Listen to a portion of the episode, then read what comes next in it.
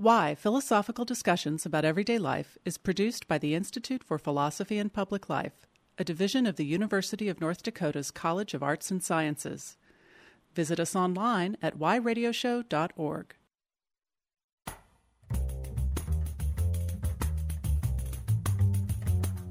Hi, I'm Jack Russell Weinstein, host of Why Philosophical Discussions About Everyday Life. On today's episode, we'll be learning how to think like a Hindu with our guest Swami Sarvapriyananda. Please visit whyradioshow.org for our archives, show notes, and to support the program. Click donate on the upper right hand corner to make your tax deductible donation through the Uni- University of North Dakota's secure website. We exist solely on listener contributions. Many of you may be familiar with the concept of Orientalism. It's a term coined by literature professor Said to describe the way that Western countries falsely treat much of the non Western world as caricatures and as fundamentally different from themselves. The idea is that not only are people from Asia, North Africa, and the Middle East somehow less than Westerners, but their cultural practices and religions promote subservience and are less sophisticated. Now, there's a lot to unpack here. What Said was criticizing was Orientalism, and he was talking about colonialism and domination, a kind of cultural contempt. I, however, would like to focus on the idea of foreignness, that beliefs and traditions from these places are assumed to be for other people and not for us. This was illustrated most recently when Russia invaded Ukraine and the American news media kept commenting on how we should be more connected to this war than those in the Middle East because Ukrainians looked familiar and could be our neighbors. They are, one commented, blonde haired and blue eyed, and they all live in a region where we don't expect conflict. This not subtle message is that all folks in the large circle of nations that surround Afghanistan, Iraq, and Syria are meant to be bombed, and their people are not worth distinguishing as individuals. This othering contaminates descriptions of Hinduism specifically, the third largest religion in the world. Despite its being 5,000 years old, regardless of the fact that it has 1.2 billion adherents, it is often depicted as fringe and exotic. Western Hindus are frequently dismissed as weirdos or New Agers. You can thank the hippies and the Beatles for that. And Hinduism is commonly belittled as a two dimensional performance people mimic when they want to find spirituality rather than religion. My own philosophical education certainly suggested this. Almost every department of philosophy in the English speaking world emphasizes what we call Western philosophy, the tradition of European thought inherited from the ancient Greeks. And each, without fail, has a course called Eastern philosophy, or now to be more inclusive, Asian philosophy, which attempts to encapsulate a quarter of the world in one semester the contention that I have heard over and over again is that Eastern philosophy is different. Its notion of logic is much more ambiguous. Its texts are to be read more mystically, and that I and philosophers like me, with all of our years of training, are simply not qualified to talk about it in class. You're either an Eastern or Western philosopher, and there's no getting around that. Now, I have strong words to describe this fiction, but I'll leave them to your imagination. Not only is it not true, it's never been true. The East and the West, if those terms even make sense, have always been intertwined through trade, competition, and conflict. The earliest statues of the Buddha, for example, were created to counter the spread of the cult of Apollo in the region we now call Pakistan and Afghanistan. And everyone, everywhere, even the peoples beyond the Indus River, who were the earliest Hindus, are concerned with good and evil, justice, knowledge of the divine, our relationship with others, and self awareness. These are human questions, and I'm sorry if this sounds pedantic, but Hindus are humans too. Universalists like to claim that there is one great truth, and that each religion is simply a specific culture's attempt to describe what that truth is. Krishna said something similar. I have to admit, I find this insight compelling, and if it's accurate, it means that Hinduism gets us where we want to go as well as any other belief system. They each provide their own piece of the puzzle. Hinduism is worth attending to. It's a rich, complex tradition whose influence permeates non Hindu lives through yoga and meditation, for example, or vegetarianism, or the nonviolence of Martin Luther King Jr., or the widespread belief in reincarnation. There's much to learn about the religion, and on today's episode, we'll be doing just that. But we're going to do more than look at how Hinduism's conclusions differ from the Abrahamic traditions of Judaism, Christianity, and Islam. The title of today's episode is How to Think Like a Hindu, because my contention is that each of us, given some time, reflection, and imagination, can get a glimpse of the thought processes that help everyday Hindus find meaning and divinity in their lives. Today's guest is a monk, a Swami. He has devoted his life to both the study and practice of Hinduism, and he has also worked tirelessly as a representative of his religion, as an emissary for the curious.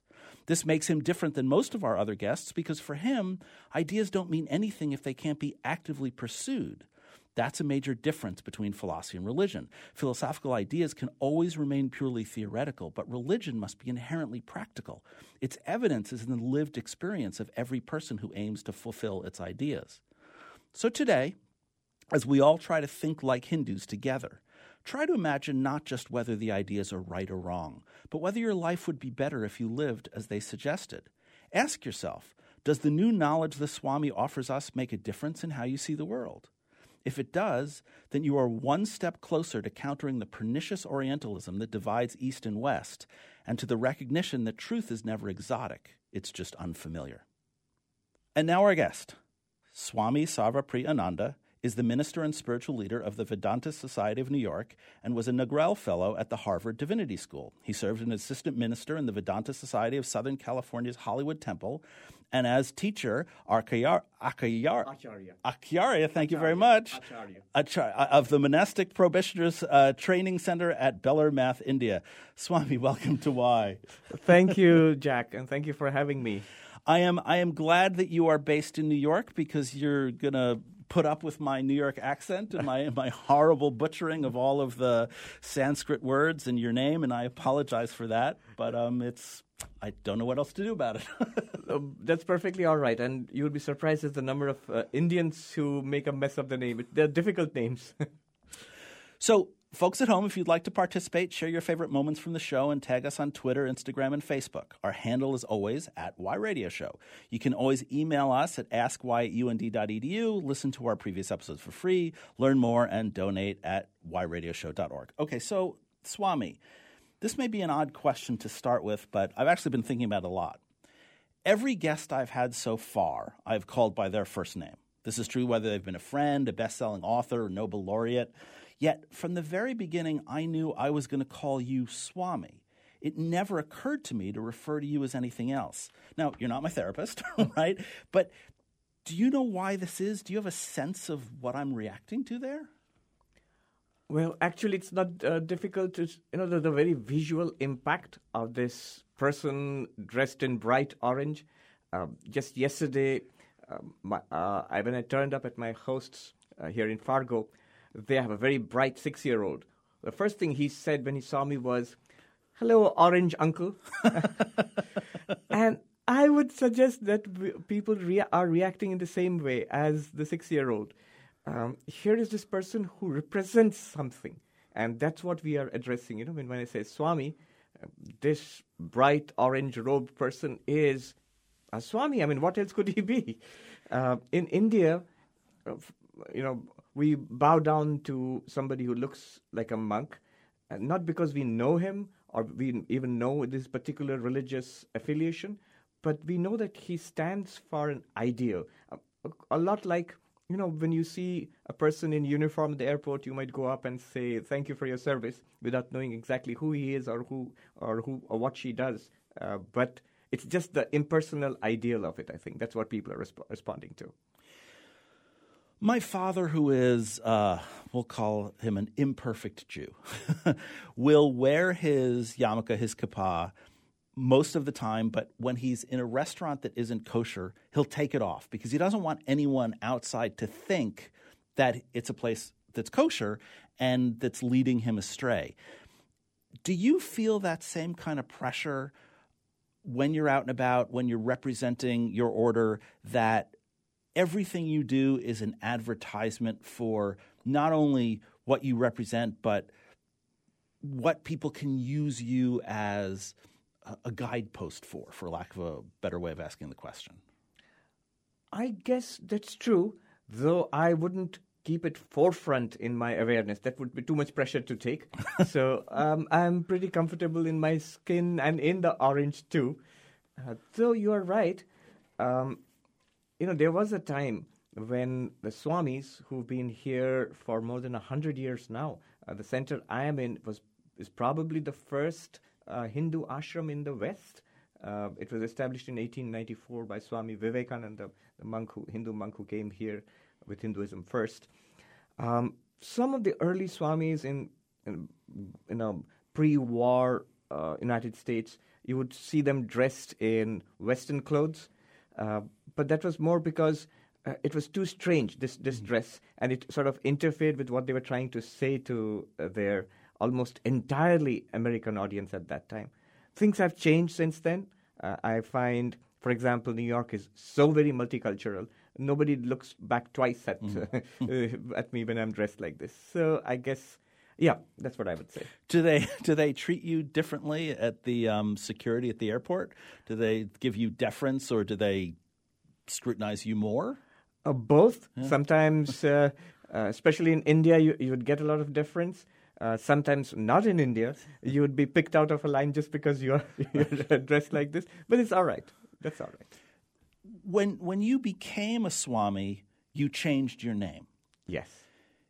Is that is that is the new name a title and is Swami an office, or is this more akin to even what the, the born again Christians are trying to suggest that metaphysically, existentially, you have become a different person. And that when you've reached this stage of being Swami, your identity is fundamentally changed.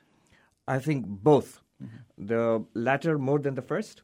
But the first two, first of all, the word Swami, uh, just literally from Sanskrit, it translates into master, teacher, uh, monk, uh, so a Swami, normally a monk would be called Swami so and so. The Swami is actually more like, um, you know, like a reverend, for example. And uh, my name would be uh, Sarvapriyananda.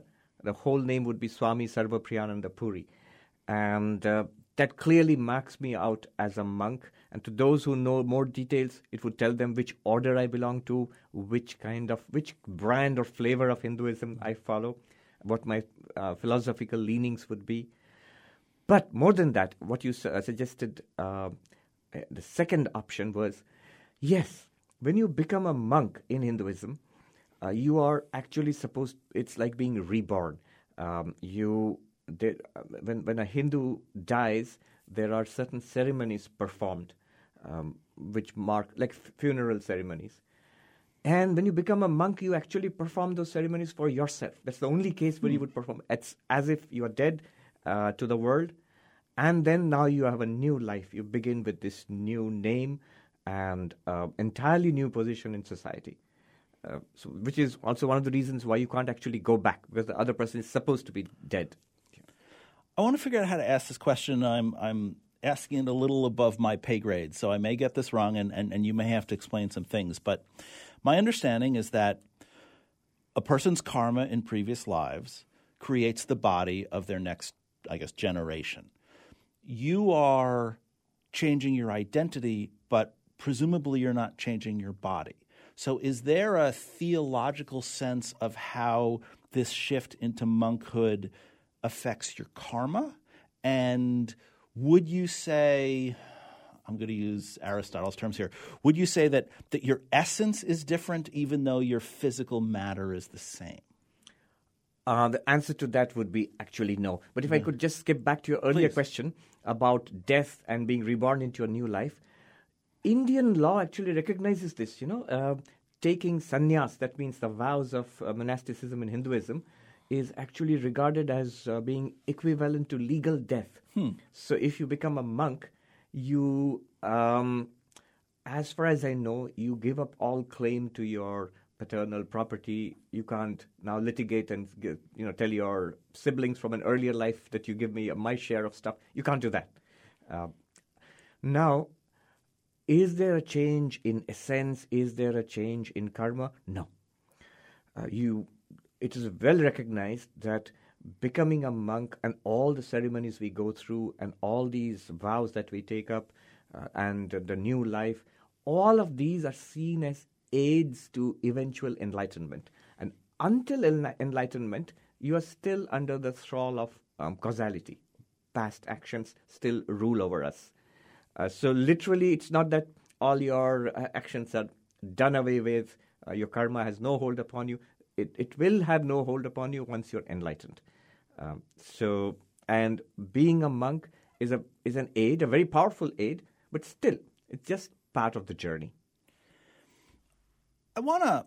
I've been trying to think about how to start the conversation without what so many people do, which is, could you define this? Could you define that? Uh, I, listeners, they can't hold that, and it's boring. And, and and one of the things that I found most intriguing in one of your interviews was you talked about there being two basic kinds of religions a God centered religion and a self centered religion.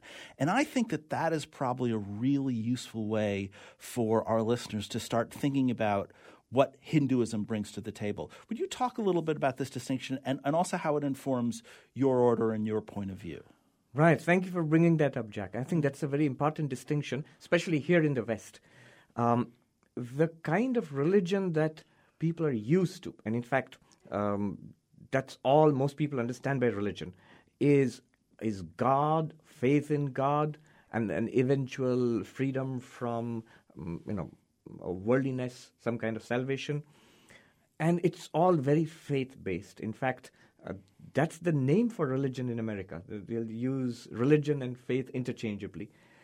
But that's not necessarily true. Uh, I mean, in India, we know of uh, an enormous variety of religious perspectives, and some of which are not predominantly faith based. For example, Buddhism.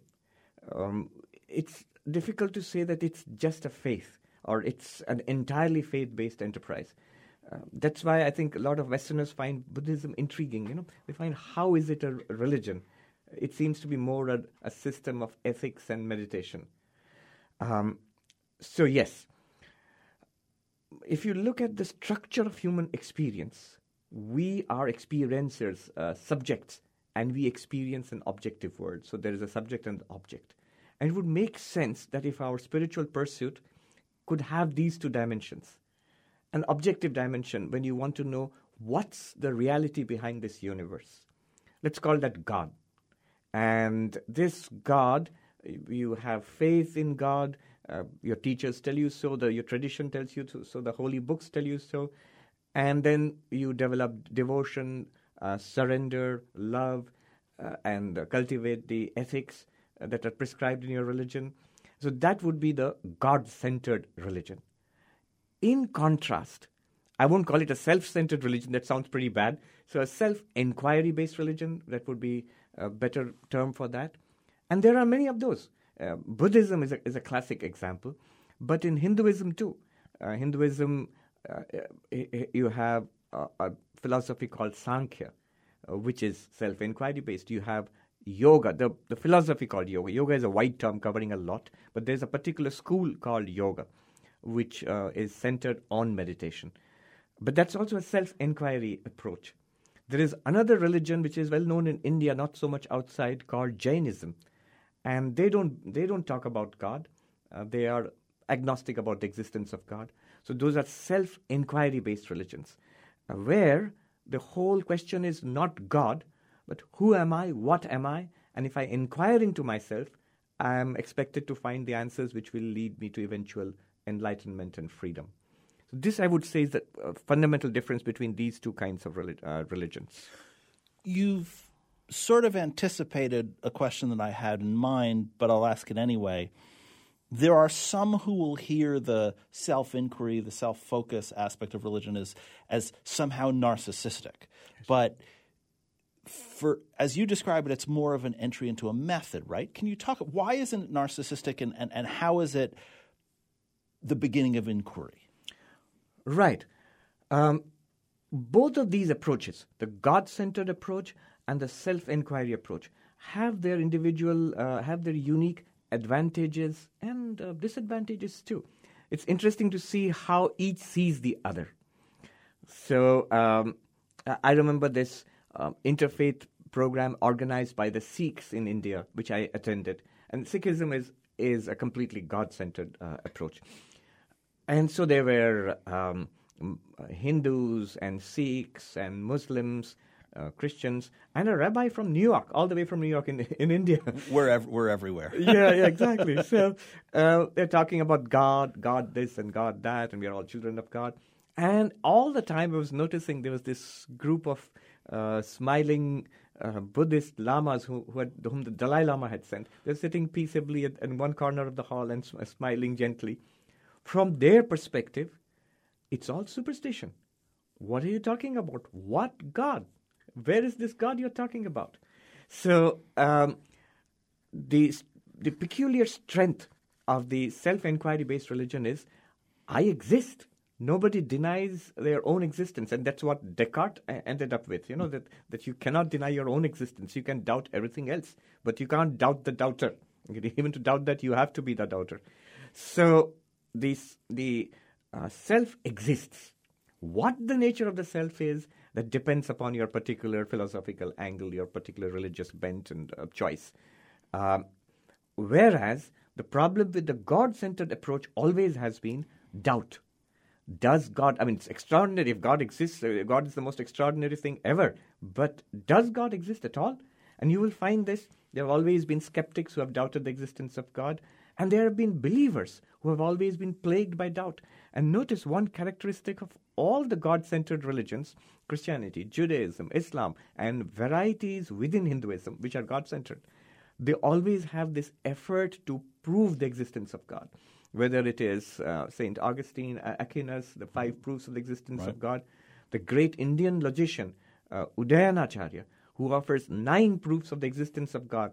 And, I mean, the, the Hindus and the Buddhists had nearly a 900 year debate on the existence of God and soul. Uh, but more of that later.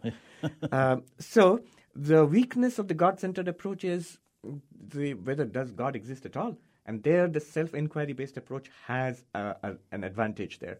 That's why I would say that Buddhism is so attractive to a lot of Westerners today because uh, it doesn't make demands on faith, uh, and which is quite difficult in this day and age when you're confronted by, say, Richard Dawkins or Christopher Hitchens or somebody.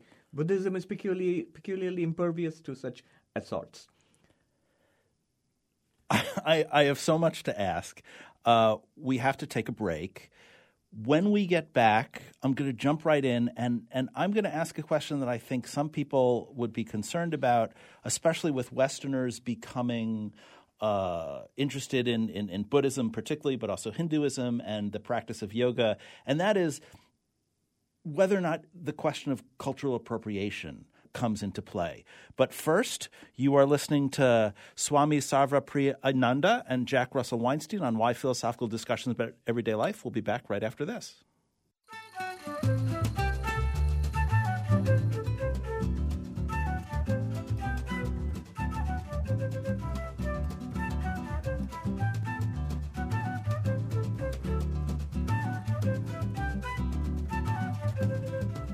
The Institute for Philosophy and Public Life bridges the gap between academic philosophy and the general public.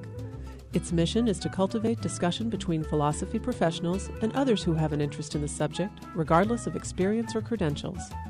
Visit us on the web at philosophyandpubliclife.org. The Institute for Philosophy and Public Life, because there is no ivory tower.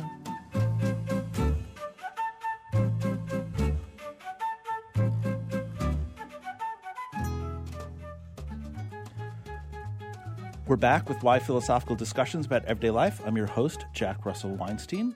We're talking with Swami Sarvapriyananda about Hinduism, how to think like a Hindu. And when we left, I brought up the, converse, the, the question of cultural appropriation because I know, especially for younger generations now, what it means to be authentic and what it means to hold on to a tradition is very, very important. There are great debates now about can white people wear uh, cornrows in their hair? Uh, can people wear who aren't Native American wear Native American traditional garb? What's the difference between honoring and, and caricaturing? And so I'm wondering, as you look at the American interest, the Western interest in these Hindu practices,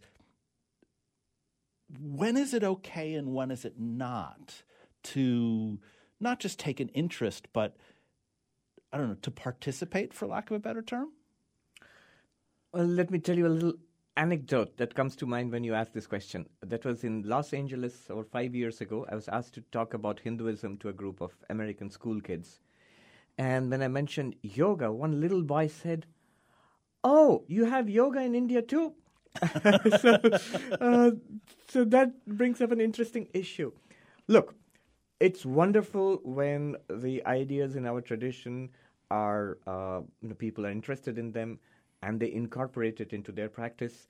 Uh, that's wonderful. That's why we are here. I mean, could, somebody asked once, so are you here to convert people to uh, your way of thinking or your religion? Not really. Uh, I haven't converted a single person yet. And in my whole tradition, I don't, I can't think of too many people who've actually become. Well, Hindus, we have a lot of listeners, so you never know. yeah. So, um, so yeah, uh, and that's not the point. Uh, when Swami Vivekananda was asked, "What are you here for?" he said, "Do I want that a Christian should become a Hindu?" He says, "God forbid." Do I want a Hindu should become a Muslim? God forbid. What I'm, what I want is a Christian to be a better Christian, a Hindu to be a better Hindu, a Buddhist to be a better Buddhist, and so on. Um, the idea is that we have something valuable to share, and that I think that makes our common spiritual life much richer. Uh, it's, I think in some ways it's easier for a Hindu because Hinduism is so internally so diverse, incredibly diverse.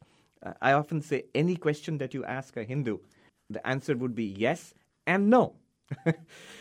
all of the things you're saying, including the way you phrased "God forbid," just makes it sound so New York Jewish. and, and and maybe that's the product of living in Manhattan. But there is something to be said about when I hear you talking to other folks.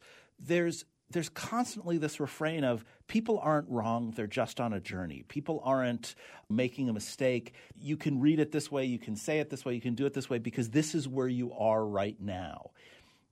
Is that a heuristic? Is that talking down to people who just don't get it or is it is there really this sense that all of these different answers are contingent on who you are, where you are, not just in the cycle of reincarnation, but where you are in, in, in your physical lives and, and, and in the world.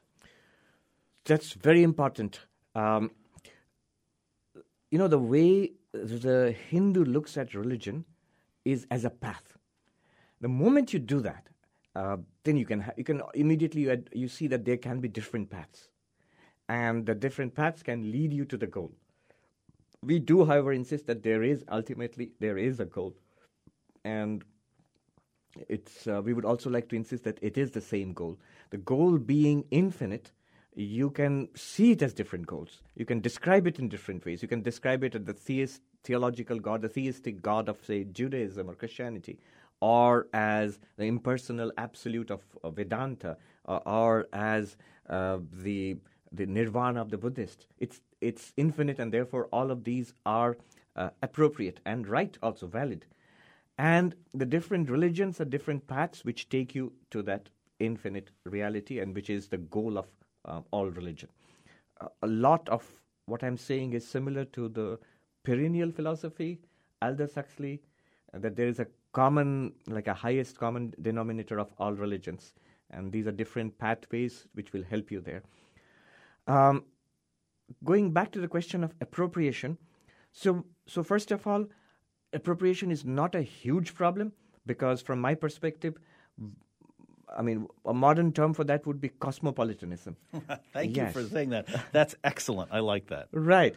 For folks listening, cosmopolitanism is a word that is often used to suggest that there is one world and that we're all citizens of the one world, and that to be a true one world citizen is to take different ideas and different practices from different traditions and, and, and look at all of these as one unified thing rather than by focusing on false national identities, divisive ethnicities, and those sorts of things. So, so I really love that cosmopolitanism as the opposite of or the negation of appropriation. Please, I, am sorry to interrupt. Continue that. No, one. that's Yeah. very well put. Yeah. And you see that in a place like New York, for example. I used to think India was like the most diverse place I've ever, ever been, but you come to New York, it's more diverse than India. You have eight people from 80 or more different nations and language, and, and you are part of it. Uh, you know, often the problem with pluralism is that, uh, yes, there are these different truths, but you can still be within your own ivory tower and excluded from the others, and still continue to in- insist on some kind of doctrinal purity which actually, if you look closely at it in a fine-grained look at any church, uh, any religious congregation, there isn't that much that much uniformity as one as the purist would want actually. Um, so the idea that the d- different religions can all lead you to the truth, and you need to hold on to one. But that does not mean you're shut out to all the others. Uh, you, know, influence from other religions can enrich you. This, um, I, I had this very interesting, uh, revealing experience, which shows the difference in the way of thinking. Um, Professor Clooney in, at Harvard, uh, in the Harvard Divinity School, he wrote this very nice text, reading Hindu and Christian classics together. And the book launch, which was done online, you would have two scholarly interlocutors who come in and comment on it. One of them, a noted scholar of religion, said, well, what's the point of this exercise? You know, ultimately the whole point is to decide which is right and uh, you know discard the ones which are wrong. And that's so shocking for a Hindu. You'd never in a million years think about it that way. Every time I read, say, a Christian text, devotional text, the whole idea is to see it from through Christian eyes and enrich my own devotional practice, my spiritual practice. That's the way a Hindu would look at it. And I suggest that's pretty close to a cosmopolitan idea of spirituality. So I'm going to ask a silly question and then I'm going to morph it into a serious question. We had a, a video uh, when our daughter was younger of yoga for kids that taught the different positions as letters in the alphabet and it was very very cute and there's also a book and people talk about when when dogs stretch and and you know do downward facing dog they call it doga right mm-hmm. um, the silly question is is that somehow inappropriate or is that making light of something that shouldn't be made light of? But the more serious question is you know, when I I'm not a very bendy person, but I really find yoga really tremendously useful for me. And and where I live, one of my great frustrations is that a lot of the yoga is at the fitness center, and there's no sense of spirituality, and there's no it's it's yoga as a workout on the one hand, right, people do what they need to do where they are. On the other hand, it feels such a bastardization of the practice. How do you feel about this idea that um, that asana, that, that that pose practices, even in uh, sort of just for for the physical needs and for workouts, can lead someone to the, the, the deeper, more spiritual, more meaningful yoga practice? You're right. Uh, there are schools which preserve the spiritual core of yoga. I have seen yoga schools like that. They teach all the physical yoga, but they have meditation, they have uh, philosophy, they have courses in Sanskrit, things like that uh, uh added onto that. And I've seen, and I've seen a lot of yoga teachers, in the sense of the physical yoga teachers in the West, who become interested in the philosophy behind it. But you're right. A lot of it has just become like a physical exercise which is good in itself. It's, there's nothing wrong in it. It's perfectly fine. But I would always want that link to the deeper philosophies behind it to be preserved, uh, so that. Uh, and sometimes you're right. It can feel like uh, it's become superficial or you know stretched. Forgive the pun, stretched too far. so uh, bent completely out of shape, if you will.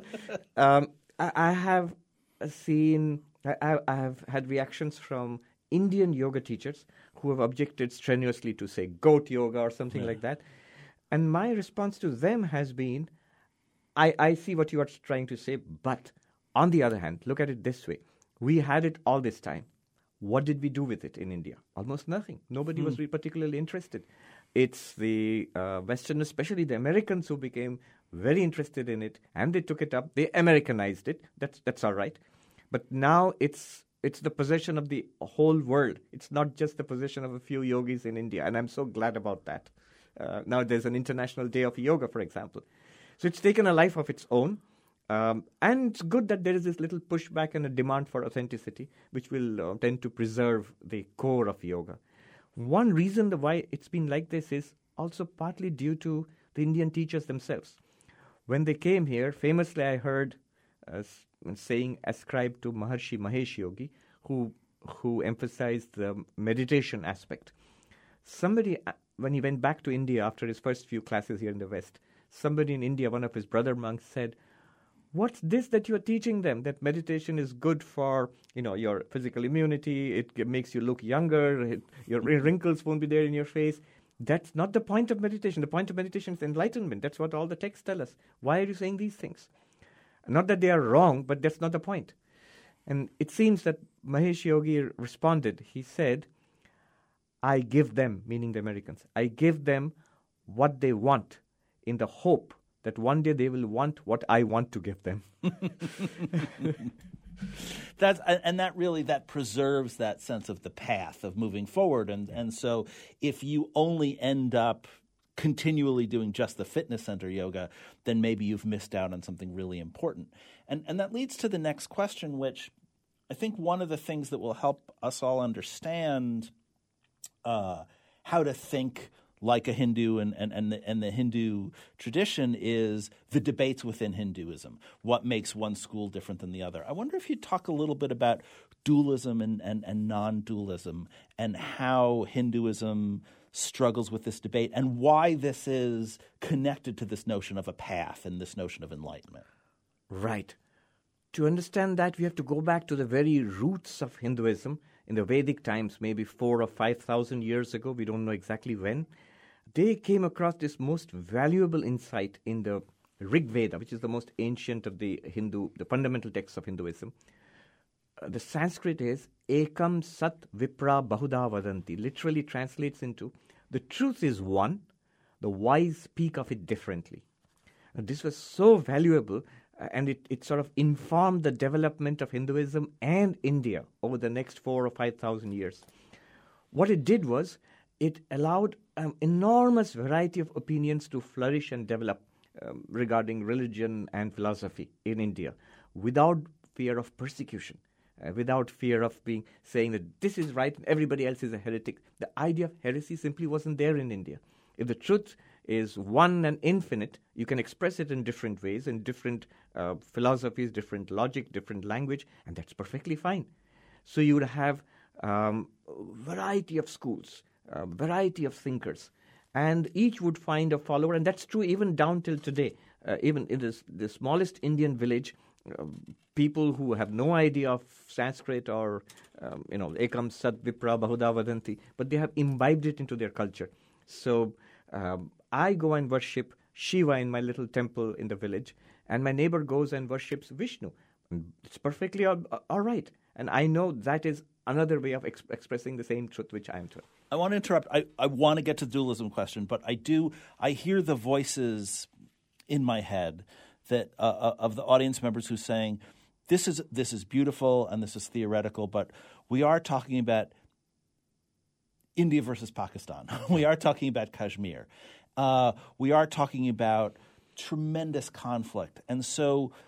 How does one preserve the universalist, super tolerant, super inclusive notion of Hinduism in the face of real world world conflict and, and the history of violence that is certainly not exclusive to the, the to South Asia. Right, and it's an important but a difficult question. Um, let's divide it into two parts. When there was enormous diversity within India, um, uh, let's think about Hinduism and Buddhism the gap between Hinduism and Buddhism, in some sense, is much greater than the gap between, say, Hinduism and Islam and Christianity, for example. Uh, here you have people, uh, Buddhists, who don't believe in God. They don't believe in an immortal soul. And then, but what happened was, because of this understanding that spiritual masters may speak in widely different language, yet it could still be true what they're talking about, because the truth they're talking about is beyond language. Um, the one response was the development of, as you mentioned earlier, debates. So there was this entire range of scholarship. There were scholars on both sides, and they, they were lucky to have a common scholarly language, Sanskrit, and commonly agreed upon rules of debate. So all these fights they were played out at a very sophisticated uh, intellectual like intellectual gladiatorial combats. Well literally like combats. There would be two scholars facing off against each other supporters of each side and uh, there would be judges and there would be a lay audience all enjoying these debates. And these debates would have real world consequences. A particular sect might become more important and another sect might lose its followership if you lost an intellectual debate but what it did was, on one hand, it led to a flourishing of philosophy. A lot of uh, sophistication uh, came to philosophical systems because of continuous challenges and uh, refutations, counter refutations. It preserved the peace. So differences were um, okay, and you could you'd confront the differences, but you would confront it. You would have a certain minimum cutoff of intellectual capacity. It would have to be confronted at an intellectual level. What happened was when you had entirely different forces come into the Indian subcontinent. Um, first, the waves of uh, Islam. By the way, Christianity, Judaism, and Islam came to India at, at almost at their very beginning. Judaism came first to India in around 70 AD with the destruction of the Second Temple by the uh, Romans, and uh, the Jews have always been a tiny community, but always well regarded and always, you know, treated very peacefully. I, I remember meeting this uh, uh, Israeli consul general in, in New York. He said, I meet the Jewish diaspora from all over the world, and they have tales of woe to tell us, except one country, and that's hmm. India. Uh, they've never had a problem uh, in India. So this diversity was there.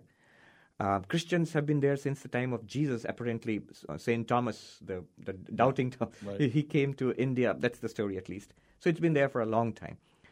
But with the uh, waves of uh, the Islamic invasions coming uh, from the northern border, you now have an ideology which is not interested, which is not part of the common culture of you know Sanskrit and debate, which is not interested in Sanskrit and debate. It's interested in saying that I'm right and you are wrong, and you're going to either join me or die. Uh, so that was, uh, uh, I think, it was a huge shock to the, uh, the thought culture of the Indian system. And let me not um, be, you know, make it sound simple because it wasn't simple. There were enormous uh, problems within uh, traditional Indian society, an incredible hierarchy with those at the bottom of the hierarchy with their life being crushed out of them by the, the, the imposed by system. the caste system. Yeah. Yes, so it's not that it was always the sword or some kind of uh, pressure converting people from Hinduism to Islam. No, it was often a, a, release from an oppressive system. So there were large numbers of people. I'm sure they converted out of their uh, free will and they were attracted uh, to this new ideology. Um, so what happened over time was a synthetic culture came up in India, which integrated elements of uh, Islam into uh, Hinduism, giving rise. Hinduism has always been a matrix, giving rise to different religions. Uh, Buddhism and Jainism came out of Hinduism. So did Sikhism, and the one reason was the shock of the encounter with Islam. Hmm. Sikhism seems to have uh, elements of both Hinduism and Islam in it. So this is how Hinduism has responded as a religion to. Um, the influx of uh, uh, other religions uh, into India. My own order, which is the 19th century, you might call it the 19th century reform Hinduism, um, was uh, responding not only to Islam but also Christianity and also the West uh, with science and rationality and all of that coming in. And this is not considered inauthentic. In Hinduism, it's always been organic, it takes on new forms over the centuries. And that's perfectly fine in Hinduism. One more question along this line, and then I'll move back to the, the dualism question. It has always been my personal feeling, my, my contention, that anytime you end up having a partition, you fail. That partition is not a goal. India, Pakistan, uh, Northern Ireland and Ireland, Israel and, and, and Palestine, that, that partitioning is a failure and that integration is the only long term solution for, for getting along. Do you think that that's too naive? Do you think that that's inappropriate for, in your experience with the with, with India, particular, particularly? I think you're right. Yeah. In principle, um, in principle, in right. principle, partition is a failure. Yeah, it's the inability of large groups of people uh, to get along together which everybody, any cool head, reasonable person on both sides would recognize that would have been a better alternative. Which is why Mahatma Gandhi was devastated when India became independent and became independent India and independent Pakistan.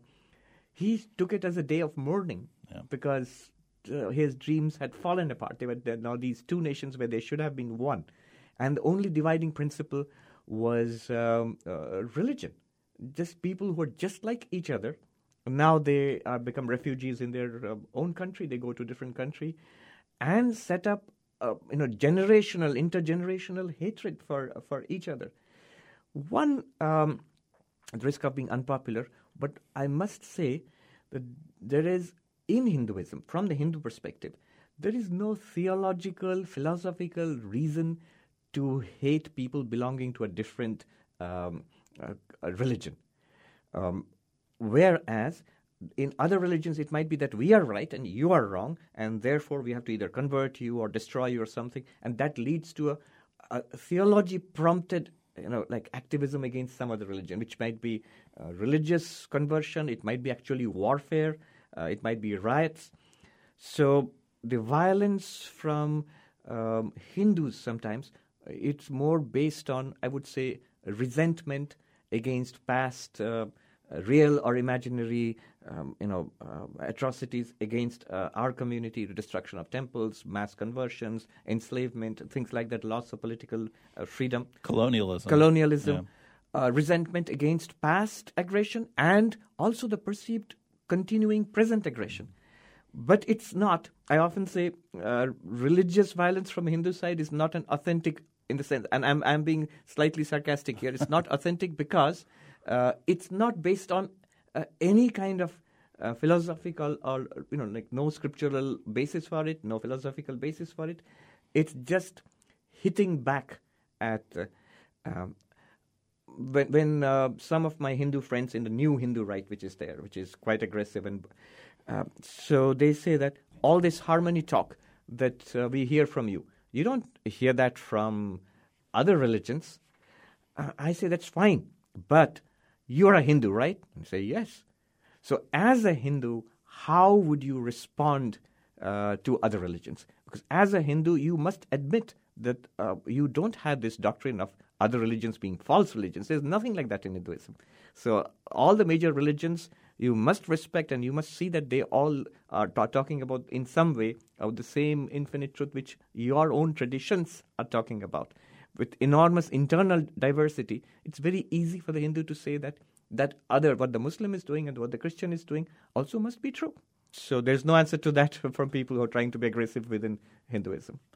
Every religion that, that, that I've ever gotten involved in, there has always been a core group of people who have argued their uh, scripture is tolerant, that violence is inauthentic. And I'm not suggesting that that's not true of Hinduism. I'm suggesting that, that it, it proves your point, right? That there is this tremendous overlap and that and that in that, that this this debate, this in, uh, interaction, this integration, that all of the religions would be better off if they if, if they held that position. I, wonder. Um, let's go back.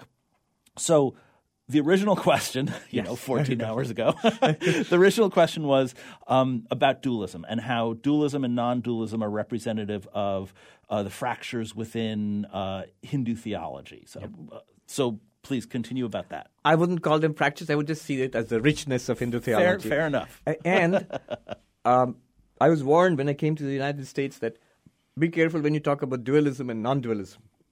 In a, in a Christian context, uh, maybe even to some extent in an Abrahamic context, dualism and non-dualism would be like between good and evil, things like that. Oh yeah, no, no. This is this is this, this is, Cartesian mind body yes. appearance versus reality. Is it is it Maya uh, Brahman? Brahman, yeah. yes. Uh, here, dualism specifically would mean multiple realities. So God is a different reality, and we are different from God. And the insentient world, material world, is a different reality world, God, and you are different realities. This would be the doctrine on which dualistic schools are based. There are multiple dualistic schools within uh, Hinduism. Uh, there are very, varieties of that. And non-dualism, the tradition which I represent, our my home tradition, so to say, would say that you can't dismiss that the fact that you experience difference. But the fact that we experience difference does not mean at some deep level there is not oneness. And so the non dualist school claims that underneath all the experiences of difference is this uh, one reality, which is called Brahman, literally, which means the vast. Etymological, the word Brahman means the vast, which encompasses all of difference. But how do you encompass difference?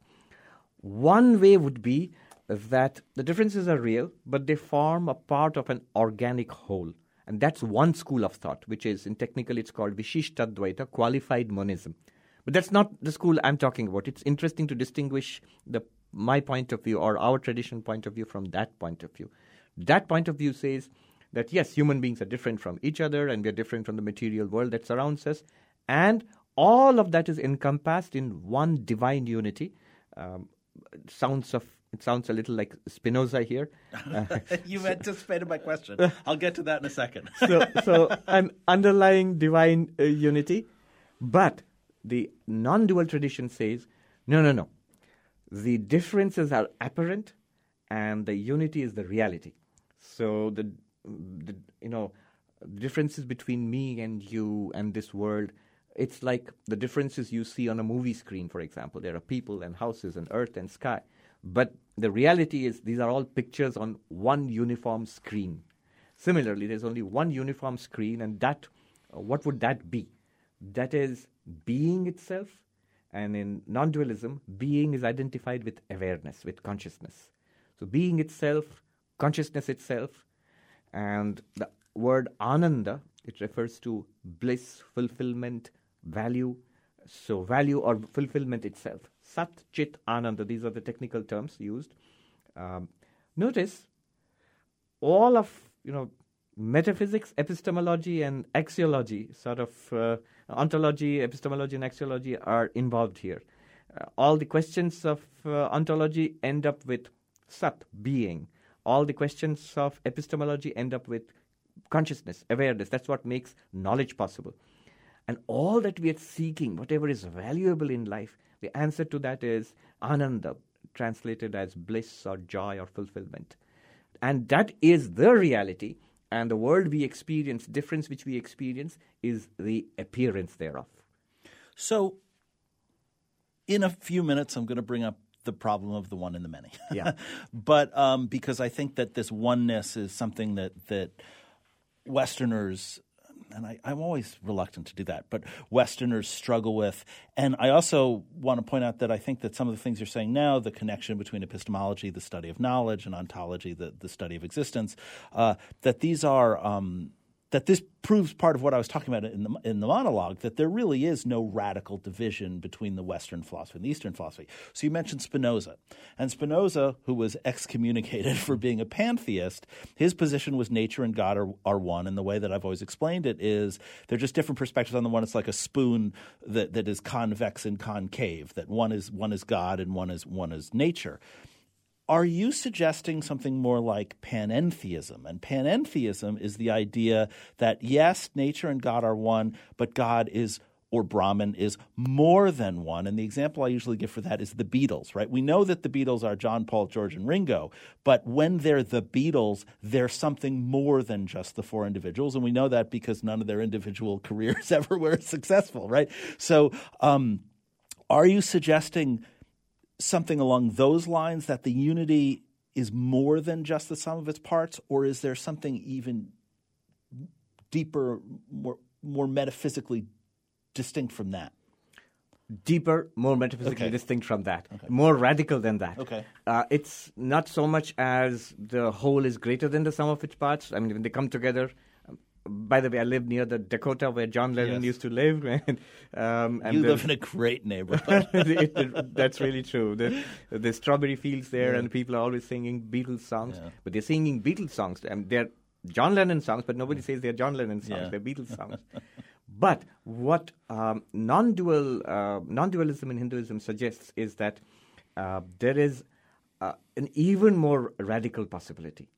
It's not so much as the uh, Lennon and uh, George Harrison and others coming together and form the greater thing that is the Beatles, more like a movie and a screen. So the reality there is the screen and light and pictures. And appearance is the story. You have Harry Potter and the School of Magic and all of that. Um, there is the earth and the sky and the good and the bad and all of that. But all of that is entirely dependent on and is an appearance of the movie screen. The movie screen can exist and does exist. In a sense, it is the only thing that exists from um, you know from um, from a certain perspective, and it but it, it's also that which makes the movie possible. Similarly, Brahman, existence, consciousness, bliss, and these would be existence, consciousness, bliss with a capital E C, and they are not uh, not the way existence here does not mean just existing things. It's that which makes existing things possible. Um, consciousness is not seeing, hearing, thinking, desiring. It's that which makes all of these things possible, all of first person experience possible. And bliss here is sort of the culmination of all our um, uh, attempts to seek fulfillment, happiness, bliss, purpose, all of that. And Advaita Vedanta says there is one reality which is at the same time existence, consciousness, bliss, and everything that we experience is an appearance of that. Like the rope by mistake appears as the snake. The sky, because of the way we see it, appears blue, though it's colorless. Similarly, Brahman appears as this universe. And the more stunning, the real thing, uh, the core idea of Advaita is the most stunning thing, the, the equation which Hinduism is most well known for that thou art. After talking about all of this, the teacher is supposed to tell you, you are that Brahman. If you ask, what's that Brahman? Is it a speculative entity? No, no, you are it. And we can show you how you are it. Uh, and then comes the different paths, the actual practices. So, if you'll indulge me for a second, I want to go down a sort of nerdy Harry Potter path for a second to introduce the idea of idealism, and then I'll trans yeah. I'll transition it into the question of the one and the many, both of which require explanations on uh, from my part, and I apologize for that. So first is.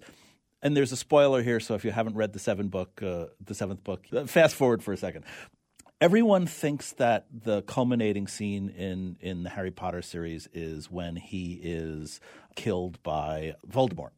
This is because they look at it from a Christological point of view that, that, that Harry Potter has to die and, and, and, and, and come back for his sins. But I actually think that the culminating scene is a comment by Dumbledore after Harry Potter, quote unquote, dies and he's in the train station. Harry Potter is about to wake up again and he says to, to Dumbledore, Tell me, Professor, is this real or is this all in my head? And Dumbledore says, It's in your head, of course, but my dear boy, what makes you think that's not real? In a series that's entirely about magic and entirely about the effect of magic in, in the physical world, that has to be the central p- point. This question of idealism what does it mean for the abstract to be real? Mm. What does it mean for the immaterial to be the ultimate reality? And that leads to the question of the one and the many. And the question of the one and the many is, is how the, the individual fits in the parts. And this is how I always explain it. It's, if I'm going to tell my biography, then I have to talk about my parents first, right? I have to say I was raised by this way and my parents raised me this way because they were raised by that way. And they have to, in order to talk about my parents, I have to talk about my, my grandparents. They raised my parents that way. But in order to talk about my grandparents, I have to talk about that, the preceding generation and the country they came from and the tradition they came from. And the problem is, I can't tell you anything about myself without telling you everything about everything. Hmm. And that to truly understand Jack, you have to understand the whole universe because it's all this causation, this, this path. At the same time, in order to understand the whole universe, you have to start somewhere, so you might as well start with Jack. Is that applicable to the oneness of Hinduism? And is that part of what you were talking about in, in terms of the self focused and self directed inquiry? Yes. One distinction I have to make straight away mm-hmm. is that non dualism the Sanskrit word is Advaita. Dvaita means dual, and Advaita is non dual. Uh, non dualism is not subjective idealism. Okay.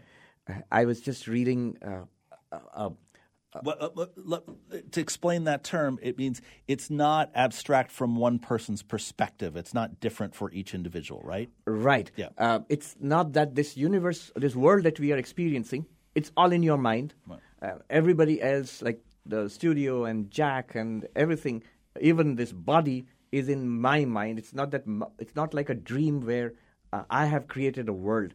So uh, just like in my dream, I create my own dream world. It's not true that I am the one who's creating this universe. Not not in the sense of one individual creating uh, a world. Um, so it's not that's called subjective idealism. Right. Uh, in the West, it's most famously identified with um, Berkeley. Yeah, uh, that, that we exist in God's mind, and and and the the world continues to exist when you close your eyes because it stays static in God's mind. God's mind. Right. Right. So the world is in a mind. It could be an individual mind or, or a cosmic mind. Cosmic mind more reasonably, so that it explains the stability of the world. Um, India had a very long tradition of subjective idealism, which is a, a flavor of Buddhism. They call it the mind only school. Hmm. And uh, that was more than a thousand years before Berkeley, and they had several hundred years of development. Um, and it still continues as part of the hybrid which is the emptiness school, and the mind only school, which constitutes the philosophy of the Dalai Lama, for example, the Tibetan Buddhist school. Now, why I'm saying this is non dual Hinduism, Advaita, is not mind only, is not subjective idealism. I was re- recently reading a, uh, an article by Professor Arindam Chakrabarti, who teaches Indian philosophy at, in Hawaii. Uh, the article is called Idealist Refutations of Idealism. Hmm. And that says it all. Um, Advaita, non dualism in Hinduism, is a kind of uh, idealism, but you might call it an absolute idealism. And they are very careful to uh, attack. That, that article talks about the greatest of the non dualists, Shankaracharya, who lived about 1400 years ago, whose commentaries sort of form the basis of non dual uh, Hinduism today. Uh, his fierce attack on the mind only school of Buddhism uh, and compares it with Kant's attack on Berkeleyan subjective idealism. Uh, almost the same arguments. And I would say Shankara's attacks on the Buddhists are more sharp. I mean, the professor shows how they are more sharp and uh, more clear than Kant's attack, which is a little more diffused uh, on, on Berkeley. So, yes, non dual uh, Hinduism is a kind of idealism. It's an idealism of an absolute kind, uh, not the imagination of a mind. So, Dumbledore in this version would say that no, it's not in your head. Um, it's you are there, and it's true that we are all here, and the Hogwarts school is here, and the one who must not be named, you named him. Yeah. I, I, had that d- debate in my head. Thank you for that. so, uh, they're all there, and they're all real. Uh, they exist apart from outside your head. But you and they and all of us, we exist in these wonderful books written by J.K. Rowling. So there's an underlying reality in which both subject and object appear. It's not that the object is an imagination of the subject, Rather, the subject and object equally appear in one underlying reality. And that underlying reality is Brahman, and you can access it through the subject. You are the subject, and an inquiry into yourself, uh, coming to your question, an inquiry into yourself would take you to uh, th- that absolute, your absolute reality. And that would be the purpose of non dual Vedanta to realize, I am Brahman. And that realization would set you free from samsara, from the travails of worldly existence. I want to try this again because this is deep metaphysical stuff with a lot of terminology. And if folks are feeling like they're losing the thread, they're not alone. So I want to try to, to, to, to do this again because I think this is super interesting and super important. And I'm going to suggest something that it isn't to have you elaborating on what it is. There's a problem when, when philosophers ask about what is real. They'll often ask, you know, is a fictional character real? So Homer Simpson, or we can stick with Harry Potter, right? In some sense, Homer Simpson, Harry Potter are real because we know who we're talking about. We know we know what they look like. We know their stories. We know their adventure. There's there's a there's a um, intersubjectivity. There's a, there's a collective objective quote unquote sense in which they're real because we are, are all talking about the same thing. But they're also fictional because they don't exist in the same way. You are not saying that, though. You're not saying that the real world is fictional. We just all share in that fiction. You're saying the physical world, the world of appearance, the world that we experience every day, is fundamentally real. It's just a layer of understanding, a filter of understanding based on our knowledge at this point in time and at this life. And so the more we know, the more we've experienced, the more karma we've we, have we've we've had, uh, we've created, um, the more we see the fullness. Um, but they're all equally real. They're just different perceptions of the real? Is that? I mean, it's. I, I should warn again the listeners that what ends up happening is that is that lots of folks in the Hindu tradition end up saying that the reality is indescribable, right? And so we're gonna we're gonna come across that problem. But but am I am I somewhere close to where you want to go? You certainly are. Yeah. It's not a fiction in the sense that oh we all till now we were in the matrix now we have right. popped out of it. What happens is is that if you investigate this, our experience, that ultimate reality which Hinduism is talking about will become evident to you. and from that perspective, you see that's a deeper, a more real, real, if you uh, if you will, than this one. But this is also real in its own on its own terms. So science is perfectly real, and uh, religion too is real, and our common sense dealings in business and uh, and war, and all of that is real. It, it's happening. Uh, it's not it's not seen dismissed as a fiction or as a dream. Not in that sense, but um, as Swami Vivekananda, who is a founder of uh, the Hindu movement in the West, he put it, it's not from falsity to reality, it's better to put it as this way from lower truth to higher truth. Mm-hmm. And in, in, there is a sense in which Brahman is a higher or a deeper truth than the world that we are experiencing. Um, but it's not fiction. See, there's a big disconnect between fiction and, say, Harry Potter and the book Harry Potter is written in. There's right. a big disconnect. There's a jump there. Uh, and so from that jump, you can dismiss Harry Potter as a complete fiction. Uh, uh, you cannot tell Harry Potter that your essential reality is J.K. Rowling. No, they don't exist in the same plane, plane of mm-hmm. reality. But you, we, um, in fact, non-dual Hinduism will tell you that Brahman is your reality.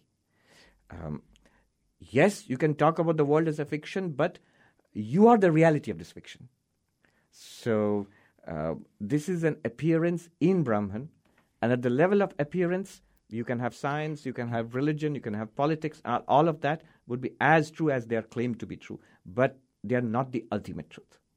So is Islam a level of reality, Buddhism a level of reality, Judaism, uh, secularism, uh, uh, quantum physics, are these all levels of reality that – when we when we have a sense of Brahman, it all gets sorted out um, in not necessarily in some hierarchy, but but in some in grand puzzle, or is there is there is there falsity? Is there incorrectness? Is there is, can can you be wrong? Yes, you can be wrong, okay. and um, I wouldn't say that you know.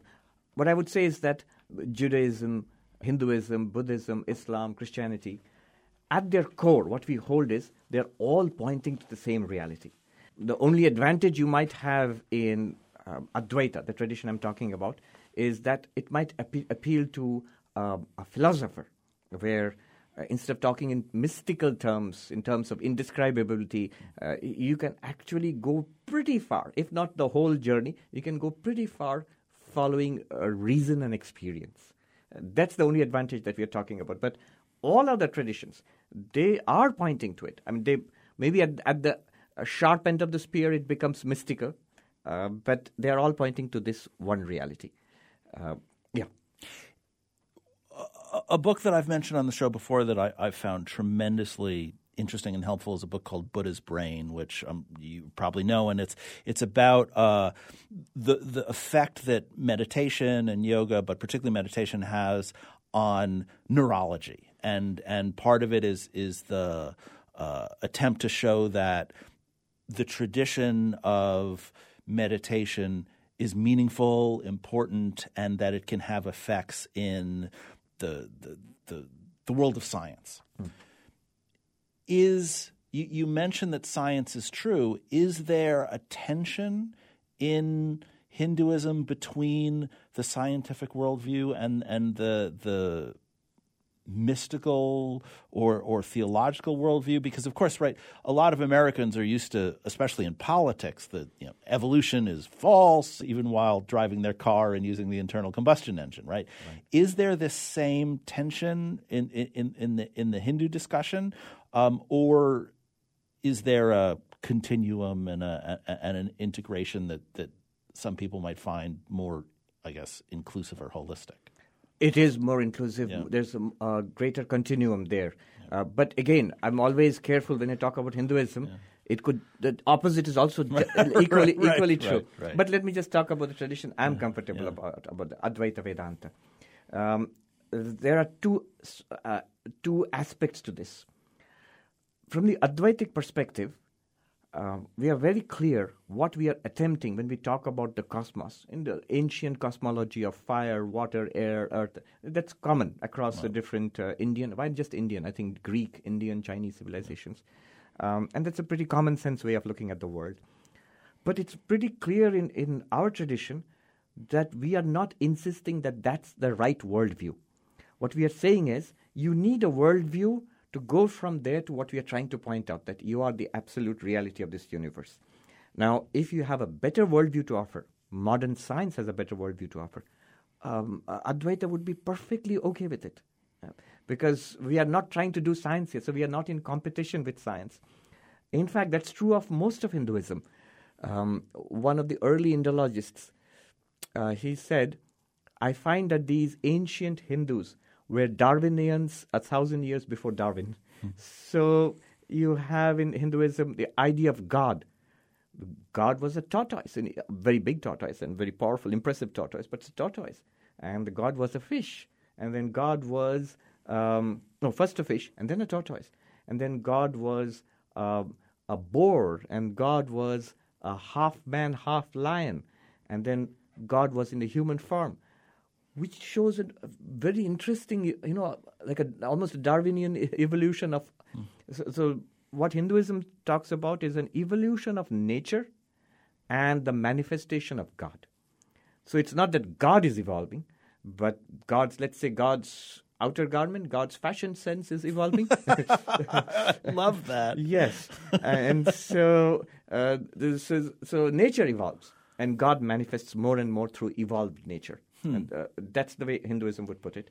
So Hinduism has no direct um, conflict with evolution. In fact, Hinduism would be happy with evolution. There are sutras in the, the sutras of yoga, the aphorisms of yoga, which talk about evolution, which say that multiple bodies must come over over lifetime, and that's part of the spiritual manifestation of Brahman. To illustrate one aspect of this, will you tell the story about the Swami who is suffering with throat cancer? Sri Ramakrishna, who was at the source of our particular movement within Hinduism. Um, he was probably the most significant uh, spiritual figure in India in the 19th century, I think in the last few hundred years, probably. Um, so when he passed, uh, he, had, he suffered from terminal throat cancer, and he was. Um, uh, suffering immensely. One of his young disciples comes and once in the morning and says, How are you today, sir? And he says weakly, It hurts. He points to his throat, It hurts, and I can't eat. And the disciple, I don't know what possessed him, says, But, sir, I see that you're in great bliss. You're in great joy. And that's a cruel thing to say to a dying cancer patient. But Sri Ramakrishna's response is even more startling. He bursts out laughing and he says, Oh, the rascal has found me out. He's seen through me. Which means that there is a, certainly a layer where um, disease is not denied, pain is not denied, it's experienced just like any other patient would experience it. But what spirituality has done, what enlightenment has done is it's opened you to this much more fundamental level of reality from which perspective you see it is all right and you can deal. The, the cancer doesn't go away, the body is going to die anyway, but you see you are not the body. And you see even the pain in the body as an object, as a thing out there. And an unpleasant thing, but still it's there.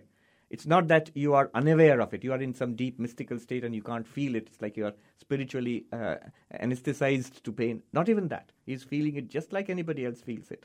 And yet he is uh, he somehow manages to rise above it. And that's what uh, Vedantic spirituality promises. So you see, it's not dismissed entirely as a fiction. Every bit of this world is accepted as real and yet, through spiritual uh, enlightenment, through spiritual progress, one can lead a much better life here. Much more, you're much stronger. You have a greater sense of meaning and purpose in life, which is not shaken by the storms of life. Uh, the Gita says, having found that, after which nothing greater remains to be found, established in which even the greatest sorrows cannot shake you. It's almost biblical language. You know, uh, where you built your house on fo- firm foundations. Call it the foundations of God, or in, in Hinduism, we would say it is the foundation of your real self, capital S self. And that's what spirituality promises. I'll just add one thing going back to what you talked about science and Hinduism. Mm-hmm. Often, a good deal of, um, in many texts, when they talk about the cosmos in Hinduism, they seem to echo, you know, findings in modern science leading some of my Hindu brothers to claim, oh, we all had it all thousands of years ago, which is nonsense. We didn't have quantum mechanics thousands of years ago. We didn't have string theory thousands of years ago. Brian Greene, who's a very well known cosmologist at, at Columbia, uh, he, he launched his latest book, Until the End of Time. And I, I, was in the book launch and I asked him about this side of Hinduism. He knows it. Uh, he has, uh, his elder brother is a Hindu monk. So he has had these discussions with his brother. And he says, what you have in the Hindu texts, it's not science, but it's poetry. But on prin- principle, they seem to be talking about the same thing. So there you see there is no, even at the most fundamental level, there is no real clash with, uh, with modern science. So this may be the last question, um, and it's a big one. um, but I also think it might be a useful encapsulation of, of what we've been talking about. What is me? You know, when I say me, is there a fundamental difference between the me I experience and I don't know me capital M? If I'm starting with this this this self focused inquiry as opposed to the God focused, and I start with you know Jack, me, I. What is it, and where does it lead me? Right. I think that's the central question. And um, in the school I belong to, that would be the core spiritual practice to attend to our own experience of life. Which experience? All experience. Just attend to yourself instead of attending to things other than you. So, what am I, or what's this me? I mean, if you straight away ask, point to yourself, it'll point to the body. But then we are invited to notice the body changes from babyhood to childhood to youth to middle age to old age and to death finally. And I seem to be intuitively the same person experiencing all of this. Body is a stream of matter all the time.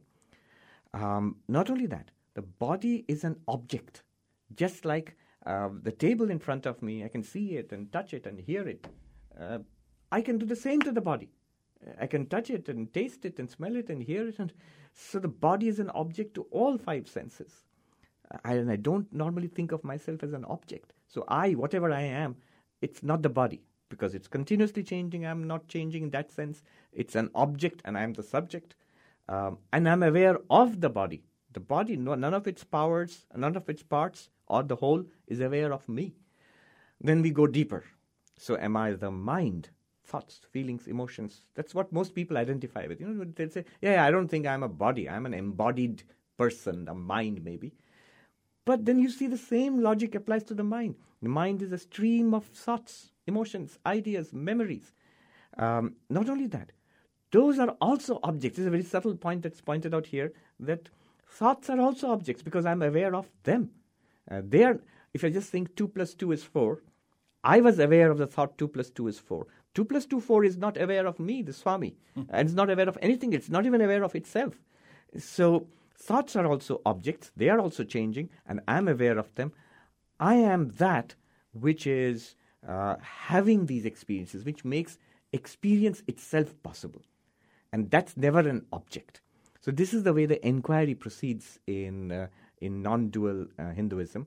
And the point, you are at one point expected to grasp intuitively this innermost reality, which is definitely consciousness in some sense because you're aware after all.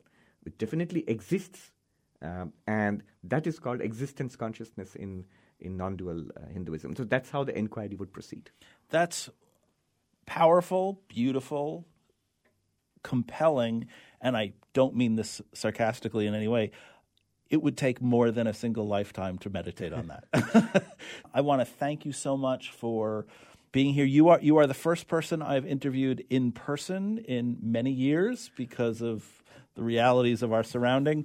I couldn't think of a better transition to person to person interviews again. So Swami, thank you so much for joining us and thank you for coming to our little corner of the world. Thank you for doing this, Jack, and I really appreciate it coming all the way in this weather to do the interview in person. It was much more interesting for me. Wonderful. Thank you for having me. You have been listening to Jack Russell Weinstein and Swami Sarvapriyananda on why philosophical discussions about everyday life, and I'll be back with a few more thoughts right after this.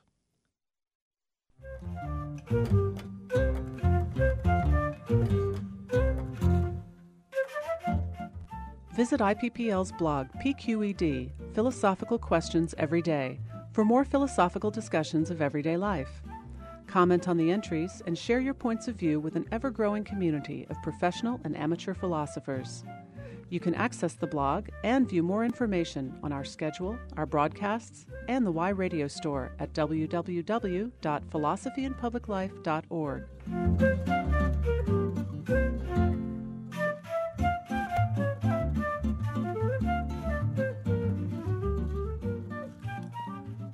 You're back with Why Philosophical Discussions about Everyday Life. I'm your host, Jack Russell Weinstein. We were talking with Swami Sarvapriyananda about Hinduism and how to think like a Hindu. You know, um, the drive down to Fargo from Grand Forks was pretty intense today. Uh, the rain was very heavy, and there were a lot of trucks on the road, and I had a lot of moments of of real stress. Not to mention the fact that I was really concerned about being late, and in the process of, of, of driving, I I had to compose myself. I had to re- remind myself that I had control of the car, that my reality was being affected by my anxiety and my nervousness, and that I was a pretty good driver. And as long as everyone else was a pretty good driver, we would be okay, that the car was designed to run in the rain.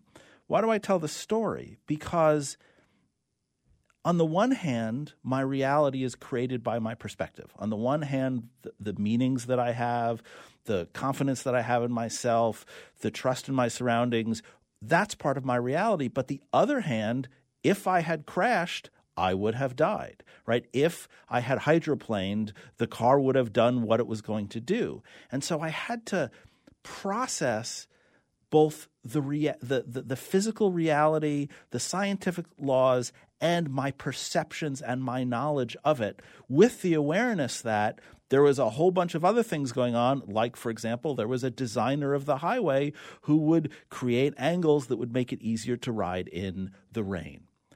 I use that as an analogy to the conversation that we've been having today.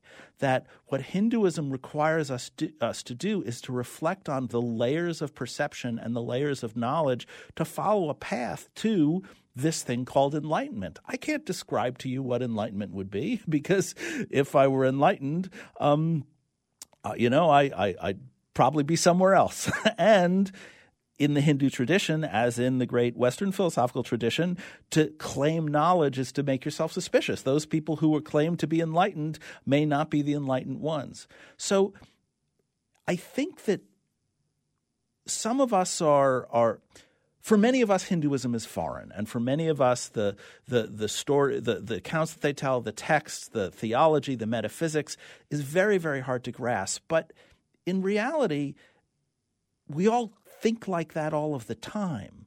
We just have to be able to systematize it and reflect on it, on it, and think about it, and do it without prejudice. Do it without self consciousness. Do it without embarrassment. Follow those thoughts. Follow your path. Get to the place where Hinduism becomes a reality for you. It doesn't have to be your religion, but it's certainly a source of great knowledge and beauty and, and, and curiosity.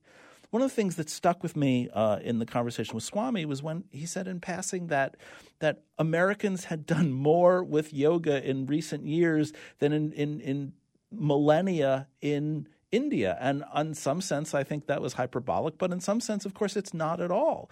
Yoga is pervasive. I mean, I mean, this is not the same tradition, but there are, I think, four sushi restaurants in Grand Forks, North Dakota, right? Sushi is everywhere. Yoga is everywhere. Hinduism, meditation is everywhere.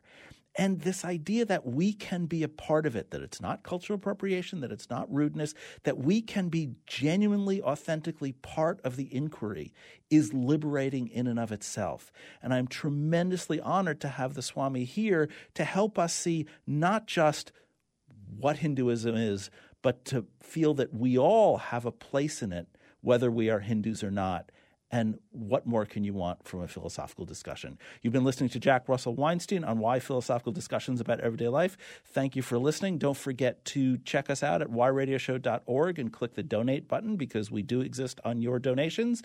But regardless, whether you do that or not, it is always an honor to be with you.